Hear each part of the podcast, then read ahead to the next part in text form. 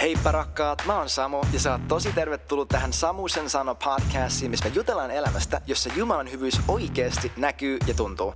Käy tsekkaa mun Instagram nimikkeellä hello-samu ja nettisivut osoitteessa www.samu.blog. Ei sen enempää tähän alkuun, vaan mennään suoraan aiheeseen, eli asian ytimeen. No terve taas kaikki rakkaat kuulijat. Tässä on taas vierähtänyt pikku tovi, mutta täällä me taas ollaan. Ja mä haluan tähän alkuun kiittää taas kaikkia teitä, jotka olette antaneet feedbackia, tulleet sanomaan tai laittaneet viestiä siitä, että mitä tämä podcast teille merkitsee, koska musta tuntuu, että tämä on tosi tärkeä asia Suomelle. Muuten mä en varmaan tekisi sitä. Ähm, Mutta kun mä huomaan, että mä oon tässä puhunut monista sellaista asioista tässä podcastissa, mitä mun olisi itse pitänyt saada kuulla silloin, kun mä olin nuori kristitty. Et moni asia, minkä mä tein itselleni tosi monimutkaiseksi, tosi vaikeaksi. Mä lähdin priorisoimaan asioita ihan eri tavalla mun jumalasuhteessa ja siitä vaan tuli sellaista ihme, niin kuin joku voi sanoa, hihulointia. Versus se, että mä pysyttäisiin niissä kaikkein keskeisimmissä, kaikkein tärkeimmissä, kaikkein yksinkertaisimmissa asioissa ja vaan rakastaa Jeesusta. Niin kiitos kaikille, jotka ovat rohkaisseet tässä ja nyt podcastin kanssa musta tuntuu, että on kääntymässä tietynlainen uusi lehti, tulemassa jotain uutta, uusi jakso. Ähm, en tiedä vielä tarkalleen, mitä se tarkoittaa, mutta mä uskon, että pyhäinkin vetää mua siihen suuntaan, että mun elämästä vapautuu aikaa luoda enemmän sisältöä. Ja hän on myös tehnyt sitä tämän loppukevään ja kesän aikana Jumalan selkeästi vienyt siihen suuntaan, että mun elämän kautta taas tulee ulos enemmän materiaalia muille ihmisille, Suomelle, teille kaikille. Mutta hän tarkalleen tietää, että miltä se näyttää ja – loppupeleissä hän saa päättää, että miltä se näyttää. Ja mä haluaisin ottaa tähän tämän rakkaussarjan loppuun vielä yhden jakson. Mä, ihan kun mä suunnittelin tätä koko sarjaa, mä luin läpi sitä eka korintolaiskirjeen 13 lukua ja otin sieltä tosiaan kaikki eri rakkauden attribuutit. Jos et saa kuunnella niitä aiempia vielä, niin mä rohkaisin, että hei me kuuntelen, koska ne on tosi, tosi, tosi tärkeitä asioita. Ne on ihan niin kuin kaikki kaikessa ja – mulle itselleni on avautunut tosi paljon tämän sarjan aikana ja kaikki nämä asiat, mistä me ollaan puhuttu, ne on mulle tosi merkittäviä asioita. Ne ohjaa mun koko elämää. Että hei, jos sä, jos et ole vielä kuullut niitä aiempia jaksoja tässä sarjassa, niin meidän tsekkaa ne. Mä uskon, että ne tulee siunaan sua. Mä uskon, että ne tulee opettaa sulle Jumalan rakkaudesta, siitä, mitä Jumala rakastaa sua. Ja sen myötä, miten sä voit rakastaa muita ihmisiä hänen kauttaan. Tai miten Jumala pääsee rakastamaan muita ihmisiä sun kautta. Eikö se ole hyvä? Mutta tosiaan, kun mä suunnittelin tätä sarjaa, niin mä päätin, että mä otan tähän loppuun jakson, joka käsittelee just sitä, että on usko, on toivo ja on rakkaus. Mutta suurin näistä on rakkaus. Ja mä en muista, onko mä jakanut vielä tässä sarjassa sitä, mutta tämän vuoden alussa, kun mä rukoilin, ja, tai vuoden vaihteessa oikeastaan, kun mä rukoilin ja kysyin Jumalalta, mikä on tämän vuoden niin teema? Mikä on tämän vuoden teema mun elämällä? Mitkä on mun prioriteetit? Mikä on mun fokus? Ähm, mitä asioita mä ajan eteenpäin mun elämässä? Mitä hankkeita? Äh, mä niin kuin, hain Jumalalta profetaalisia sanoja mulle itselleni. Ja moni teistä varmasti tietää, että mä arvostan tosi paljon oikeanlaisia profetaalisia sanoja, jotka on pyhästä hengestä, jotka rohkaisee meitä ja ohjaa meitä selkeäseen suuntaan, auttaa meitä tekemään jumalallisia päätöksiä, kaikkea tätä.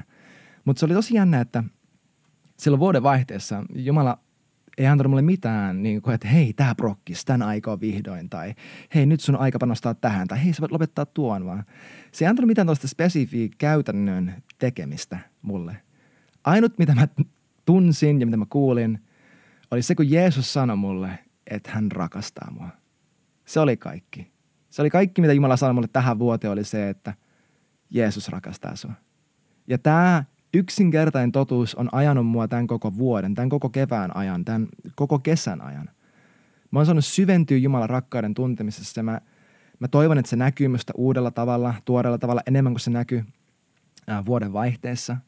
Mä uskon, että se on totta, koska mä uskon, että mitä enemmän me vietetään aikaa rakastavan Jumalan kanssa, niin sitä enemmän me muututaan hänen kaltaiseksi. Se vaan menee sille. Se on mahdotonta, että sä oisit Jumalan läsnäolossa kasvatusten hänen kanssa, koet syvää todellista yhteyttä hänen kanssa ilman, että sä muuttuisit sen saman kuvan kaltaiseksi. Se vaan menee silleen. Raamattu itse sanoi, että kun me katsotaan häneen, häneen niin kuin peiliin, me muututaan sen kuvan kaltaiseksi, mitä me katsotaan.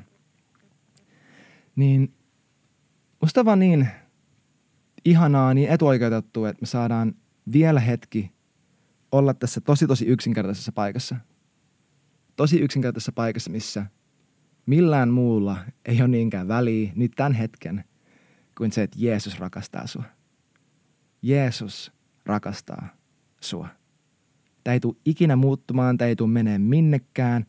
Jumalan rakkaus on ja pysyy. Hän, kaikki se, mitä me ollaan tässä saajassa puhuttu, että millaista rakkaus on. Jumala on kaikkea sitä sua kohtaan henkilökohtaisesti just tänään, just nyt. Ihan sama, missä sä oot, ihan sama, uskoks sä edes häneen, ihan sama, että millaisia valintoja sä oot tai et oot tehnyt. Jumalan rakkaus sua kohtaan, se on ja se pysyy. Se ei tule ikinä mene minnekään. Ja mä haluan muistuttaa siitä, että koska Jumala on rakkaus, hän on täydellinen isä, hän on täydellinen rakkaus, hän on täydellinen rakastaja. Jumala aina suhtautuu suhun hänen rakkautensa kautta. Hän ei käsittele sua niin kuin projekti. Sä et ole projekti Jumalalle, että hän vaan haluaa saada sun elämän korjattua ja saada sun käytöksen kuntoon, jotta hän pystyy käyttämään sua. Se ei ole totta. Vähän niin kuin mä tänään kirjoitin mun newsletterissa, että en mäkään niin kuin yritä saada mun vaimoa olemaan, tai mä en halua, että mun vaimo on jotenkin hyvä vaimo – jotta mä voin käyttää häntä hyväksi, niin saa häneltä jotain, mitä mä haluan. Se ei ole rakkautta. Jumala on se sama rakastaja meidän kanssa. Me ollaan Kristuksen morsian. Hän on meidän sulhanen. Hän vetää meitä puolensa hänen rakkaudelle. Hän tietää, että jos hän saa meidän sydämet, hän saa meidän, meidän kädet.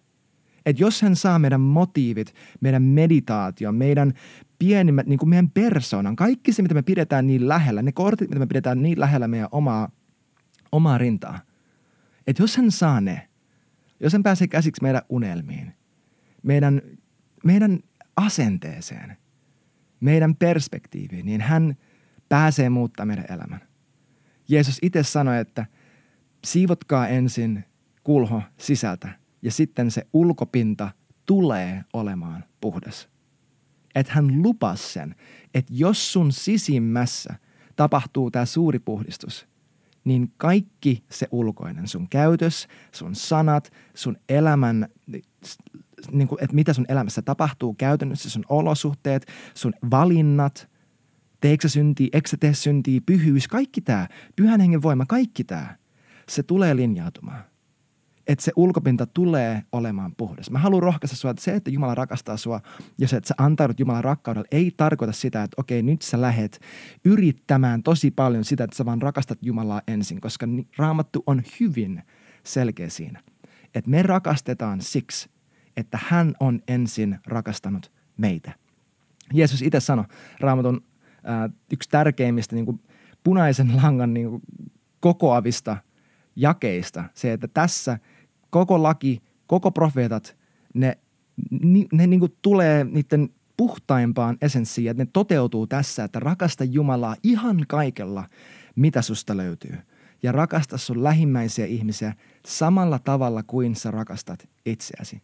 Ja niin kuin me ollaan puhuttukin, sä et voi rakastaa itseäsi ilman, että sä annat Jumalan rakastaa sua. Sä et voi rakastaa itseäsi ilman, että sä näet, että sä rakastamisen arvon. Ilman, että sä näet sen arvon, mikä sun elämän yllä on. Että mitä Jumala on sun puolesta tehnyt, mitä Jeesus on antanut sun puolesta. Mitä hän teki ristillä, että hän saisi sut takas. Että sä et ollut vain joku Oh, että sä et ollut vain joku armahdettu syntinen ja Jumala vaan täytyi tulla, tai piti antaa Jeesus, koska hän, Jeesus oli pakko kuolla, koska sä olit tehnyt väärin. Koska sä olit menossa helvettiin ja se vaan ei käynyt hänelle ja hänen piti antaa Jeesus, koska me oltiin niin pahoja. Ei. God forbid, että silloin kun se poika, tuhlaajapoika oli kaukana, ja se oli valmistellut sen oman, sen säälipuheen, että hei mä menen takaisin, mä sanon Jumalalle, että mä en edes kelpaa sun orjaksi. Mä oon vaan maan matonen, mä oon vaan, mä tuun nöyräksi palvelijaksi sulle.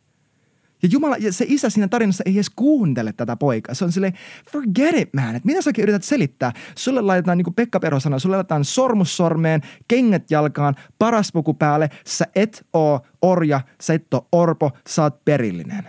Tai niin kuin Pekka Perho sanoi vielä tarkemmin, että perillinen. Mä rakastan sitä. Toi on tota, uh, Northwind Collectivein poikaleviltä yksi hyvin rakas kappale nimeltään Perillinen. Käykää tsekkaamassa, se on huikea biisi.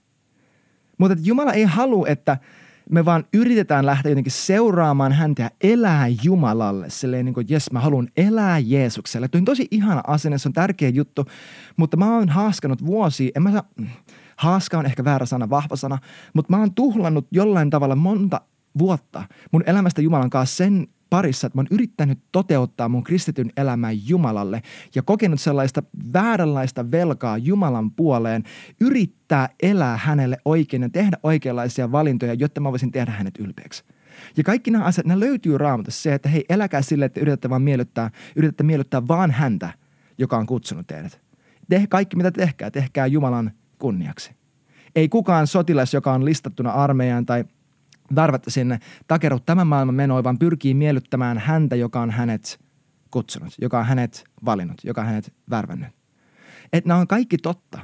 Mutta raamattu on niin paljon enemmän kuin vain se, ja evankeliumi on niin paljon enemmän kuin se, että me yritetään tehdä asiat oikein, niin meillä on kaikki meidän kristityt hihuli-asiat meneillään, me kuunnellaan oikeanlaista musaa, me luetaan raamattua joka päivä, me käydään jossakin pienessä solusta ja pienryhmässä, ja me satunnaisesti sanot, kerrota jollekin kaverille, että hei mä rukoilen, mä muistan sua mun rukouksissa. Ja, että se on niin paljon enemmän. Tai edes sitä, että me mennään ulos kaduille ja rukoillaan sairauden puolesta. Tai että me perustetaan seurakuntia ja vedetään kokouksia. Se on niin paljon enemmän, koska kaikki tämä voi olla täysin tyhjää ilman, että silloin kun kukaan ei ole katsomassa, kun kukaan ei ole näkemässä, ilman että sä pyrit sillä mihinkään tuottoon sun elämässä, sä vaan rakastat Jeesusta.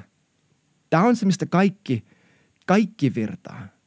Niin kuin sanalaskut sanoo, että varjele, valvo sun sydäntäsi, koska sieltä sun sydämestä virtaa kaikki elämän aiheet, kaikki elämän asiat. Sun koko elämä virtaa siitä, mitä sun sydämessä tapahtuu. Jeesus itse sanoi, että hei, silloin kun sä rukoilet, mene sun kaikkein yksityisimpään huoneeseen. Joskus se on vessa. Ainakin lapsiperheessä voi olla vessa. Ähm, tai mikä ikinä se on. Pääasia se, että kukaan ei ole kuulemassa, kukaan ei ole näkemässä. Sä et laita pystyyn jotenkin kivaa showta ja me kohtaamaan Jumalaa, jotta sulla on sun seuraava saarna-aihe. Tai jotta sä, sulla olisi jotain kivaa, mitä laittaa sun Instafiidiin. Ei, että sulla olisi joku todistus. Ei, että sä kasvaisit edes hengellisesti, vaan sä meet kohtaamaan elävää Jumalaa niin, että kukaan ei ole näkemässä. Ja Jeesus sanoi, että jos toi toteutuu, niin hän tulee palkitsemaan sut siellä, minkä ihmiset näkee. Mutta me ei voida lähestyä Jumalan rakkautta ja silleen, että jes, Jeesus, mä rakastan sua, kiitos, että sä rakastat mua, opeta mulle sun rakkaus. Ja suluissa me ei sanotta sitä ääneen. Mutta me meidän sydämessä kokea se, jotta mä voin elää oikein. Ja toi on hyvä asia, että me halutaan elää oikein, mutta rakkaat, mä haluan, että saatte tästä kiinni, että Jeesus rakastaa sua, vaikka sä et koskaan tekisi mitään hänen vuoksi. Hän rakasti sua silloin, kun sä olit hänen vihollinen – hän rakasti sua silloin, kun sä olit kaukana. Silloin, kun sä et voinut ansaita, silloin, kun sä et voinut tehdä mitään sen eteen, silloin, kun sä et voinut kerjätä, etkä edes väittää vastaan. Jeesus rakasti sua ja hän edelleenkin rakastaa sua. Ja tämä ei tule ikinä muuttumaan. Jumala rakastaa sitä, kuka sä oot. Hän rakastaa sitä, millaiseksi hän on sut luonut. Hän rakastaa sitä, miten sä naurat. Hän rakastaa sitä, että sun hassuja asioita sussa – niitä outoja asioita, mitkä on melkein noloja, sun pikkupersoonan niin outouksia. Hän rakastaa sitä, että sä oot sä. Toi ei ole tekosyy silleen, että no hei mä vaan oon tällainen, että me eletään lihassa, että me eletään meidän niin kuin elämän kokemusten ja meille niin opetettuja ja meidän kasvatuksena minkä ikinä mukaan. Me ei tehdä, me ei luoda resursseja meidän lihalle dominoida meitä meidän entiselle kuolleelle luonnolle, se mikä on jo poistunut, mikä on jo kuollut, mikä me on, minkä Paavali sanoo, että riisukaa yltänne se kaikki vanha, pukeutukaa Kristukseen. Että se, että, että mä sanon, että hei Jeesus rakastaa sua sellaisena kuin sä oot, ei tarkoita, että hän jättää sut sellaiseksi kuin sä oot, vaan kun sä näet, miten hän sua rakastaa, sen tulisi johtaa siihen, että sä näet itsesi Kristuksen kaltaisena. Että kaikki se, mikä on susta totta, sä löydät Jeesuksessa – kaikki se. Ja mikään susta, mitä sä luulet tietävät itsestäsi. Mikään asia sussa itsessäsi, mitä sä luulet, että sä olet. No hei, mä vaan on tällainen tyyppi. Mulla on vaan tällainen taipumus. Mä oon vaan melankolinen. Mulla on vaan, tiedätkö, mulla on syysmasennus. Ihan, ihan sama, mikä ikinä se, se asia on. Jos et sä voi laittaa Jeesusta siihen samaan paikkaan, jos ei Jeesus itse voi sanoa sitä, se ei ole totta. Mä oon pahoillani, mutta sulle ehkä, sä oot ehkä 50 vuotta – uskonut vaikka, että no hei mä vaan oon tällainen, äh, mä oon tyyppi A-persoona ja siksi mulle on, per, mulla on niin kuin normaalia, että mä käyttäydyn näin ja mä keskityn asioihin X. Ja kun tapahtuu näin, niin se on vaan mulle tosi ahistavaa. Ja se vaan ei ole totta. Joku kaksi vuotta sitten Jumala pyysi, että hei Samu, mä haluan sun persoonan. Mä haluan sun persoonatyyppi. Mä haluan sen, kuka sä luulet olevas. ja toi on tosi pelottavaa, koska mikä on sen lähempänä kuin meidän minä, meidän minäkuva, se syvin, niin kuin, mitä me ollaan uskottu ja mitä meillä on opetettu, että ei saa niin tällainen. Mitä elämä, vuosikausia, vuosikymmenet, jokainen kokemus, joka me ollaan annettu vahvistaa jotain tiettyä kuvaa, ja Jumala vaan yhtäkkiä kehtaa tulee ja sanoo, että hei mä haluan ton. Mä haluan, että sun koko elämän historia, kun sä katsot taaksepäin, sä et näe mitään syytä sille, miksi sä oot se, kuka sä oot, kuin mun verison yllä. Et kun sä katsot taaksepäin, sä näet ristin, sä näet tyhjän haudan ja minä sinun kanssa käsi kädessä kävelemässä ulos siitä haudasta ja sä näytät täsmälleen multa. Et Jumala oikeasti haluaa pääsyn tohon paikkaan meissä. Hän ei halua, että me ollaan meidän elämän olosuhteiden, meidän elämän kokemuksen ajamia – koska me ollaan niin paljon enemmän kuin sitä, mitä ihmiset on tehneet meille. Jos me ollaan vaan sitä, kuinka hyvin ihmiset on meitä kohtelleet, kuinka hyvin meidän vanhemmat on kasvattanut meidät, mitä me ollaan tai ei olla saatu seurakuntaan, miten me voidaan ikinä ilmentää Kristusta tälle maailmalle. Mihin kohtaan se loppuu se vajavaisuus? Mihin kohtaan loppuu se, että no kun mulle ei ole koskaan annettu tätä, niin mä en voi. Se päättyy meidän kohdalla. Se päättyy meidän kohdalla, kun me nähdään, että niin kuin Jeesus sanoi, että älä kutsu ketään ihmistä tässä maassa sun lähteeksi, sun alkuperäksi, sun isäksi. Jumala on sun isä. Jumala on sun lähde. Hän on luonut sut hänen kaltaiseksi, koska hän, ja hän on laittanut hänen pyhän hengen sun sisimmä, koska hän tietää, että hän pystyy hänen armonsa, hänen pyhän hengensä kautta tekemään susta hänen poikansa kaltainen. Sut on mallennettu Jumalan oman käden työstä. Ja Jeesus on, niin kuin Chris Walton sanoi, että Jeesus oli se, joka istui siinä tuolissa mallina, kun Jumala piirsi sun elämän. Ja sä et tuo mitään kunniaa Jumalalle sillä, että sä vähättelet sua, sun omaa elämää tai sä myönnät, myönnät ja myönnyttelet asioita ja myötäilet asioita sun omasta elämästä, mitkä ei näytä Jeesukselta.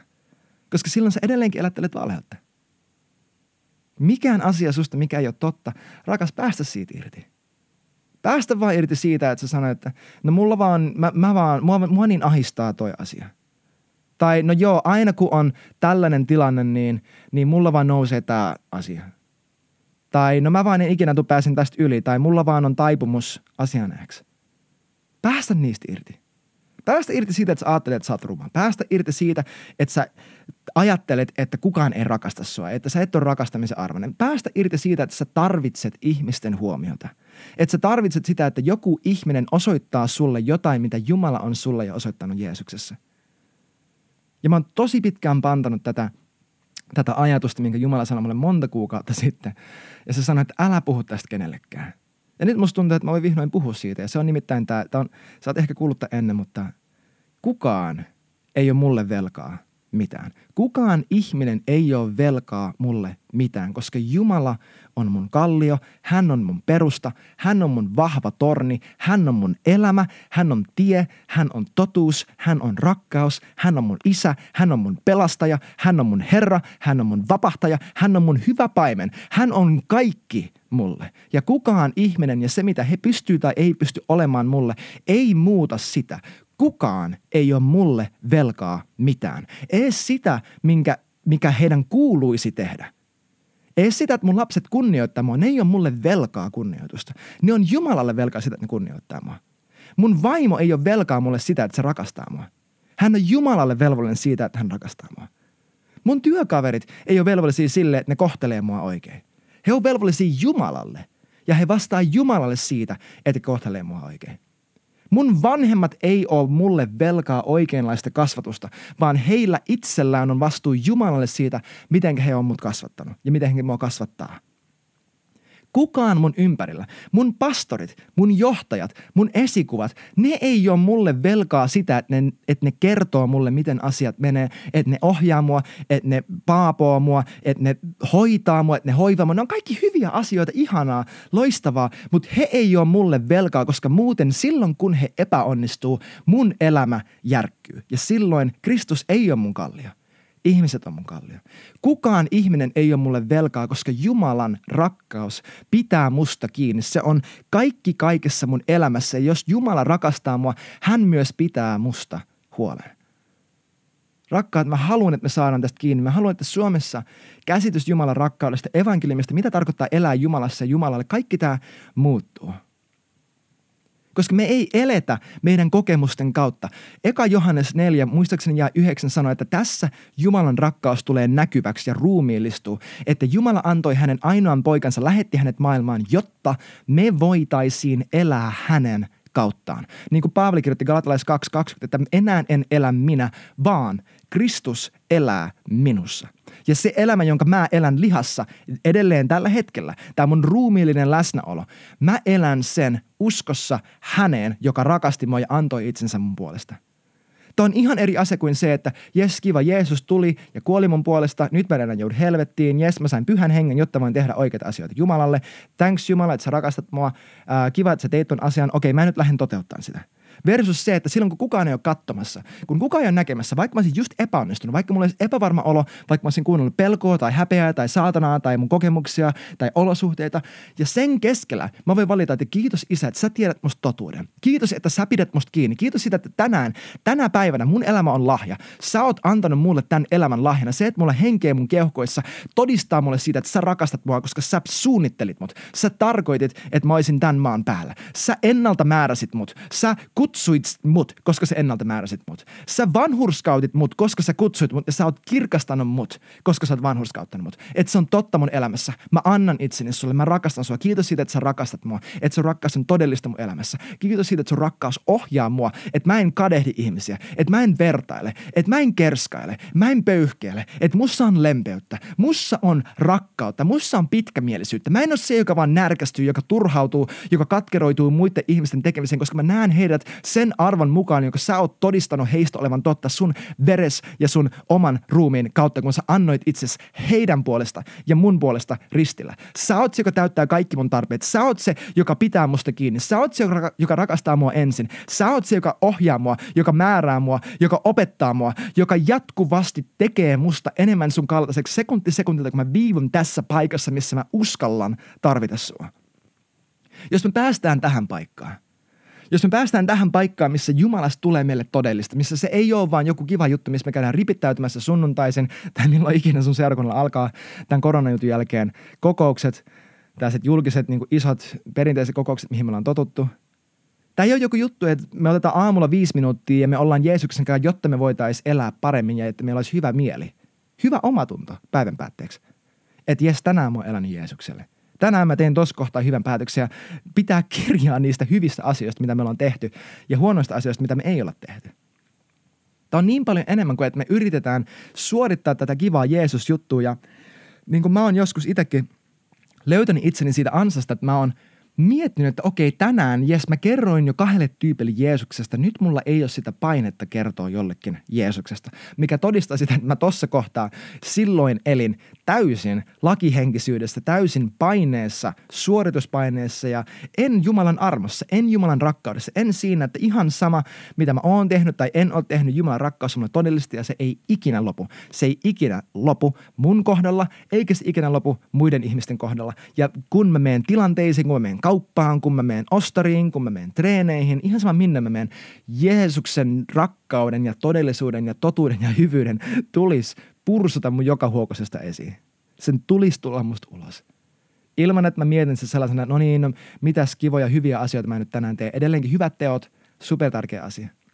Raamattu puhuu paljon enemmän hyvistä teoista kuin katuevankelioinnista.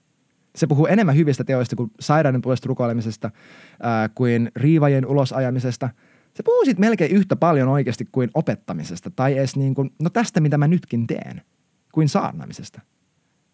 Mä haluan, että, että siis oikeasti tsekkaa uusi testamentti. Kun sä luet Paavalin kirjeitä tai Jaakobi, hebrealaiskirjettä, Pietarin kirjettä, kaikki näitä, kiinnitä huomioon siihen, että kuinka paljon siellä mainitaan hyvät teot. Yksinkertainen rakkaus siinä, että Jumalan lempeys muovaa meidän persoonaa ja ajaa meitä valitseen asioita, jotka suosii toisia ihmisiä, eikä meitä, meitä itseämme missä me annetaan meidän elämä rakastamaan muita ilman, että me etsitään sillä meille itsellemme jotain kivaa bonusta Jumalalta tai ihmisiltä. Missä me voidaan tulla siihen nöyrään paikkaan, niin kuin sanalaskut sanoo, että nöyryyden palkka on kunnia. Nöyryyden niin kuin palkkio on se, että Jumala koroittaa. Niin kuin Jeesus itsekin sanoi, toi, toi äh, Matteus 6 rukouskohta, salaisessa paikassa se, mitä siellä tapahtuu, Jumala palkitsee.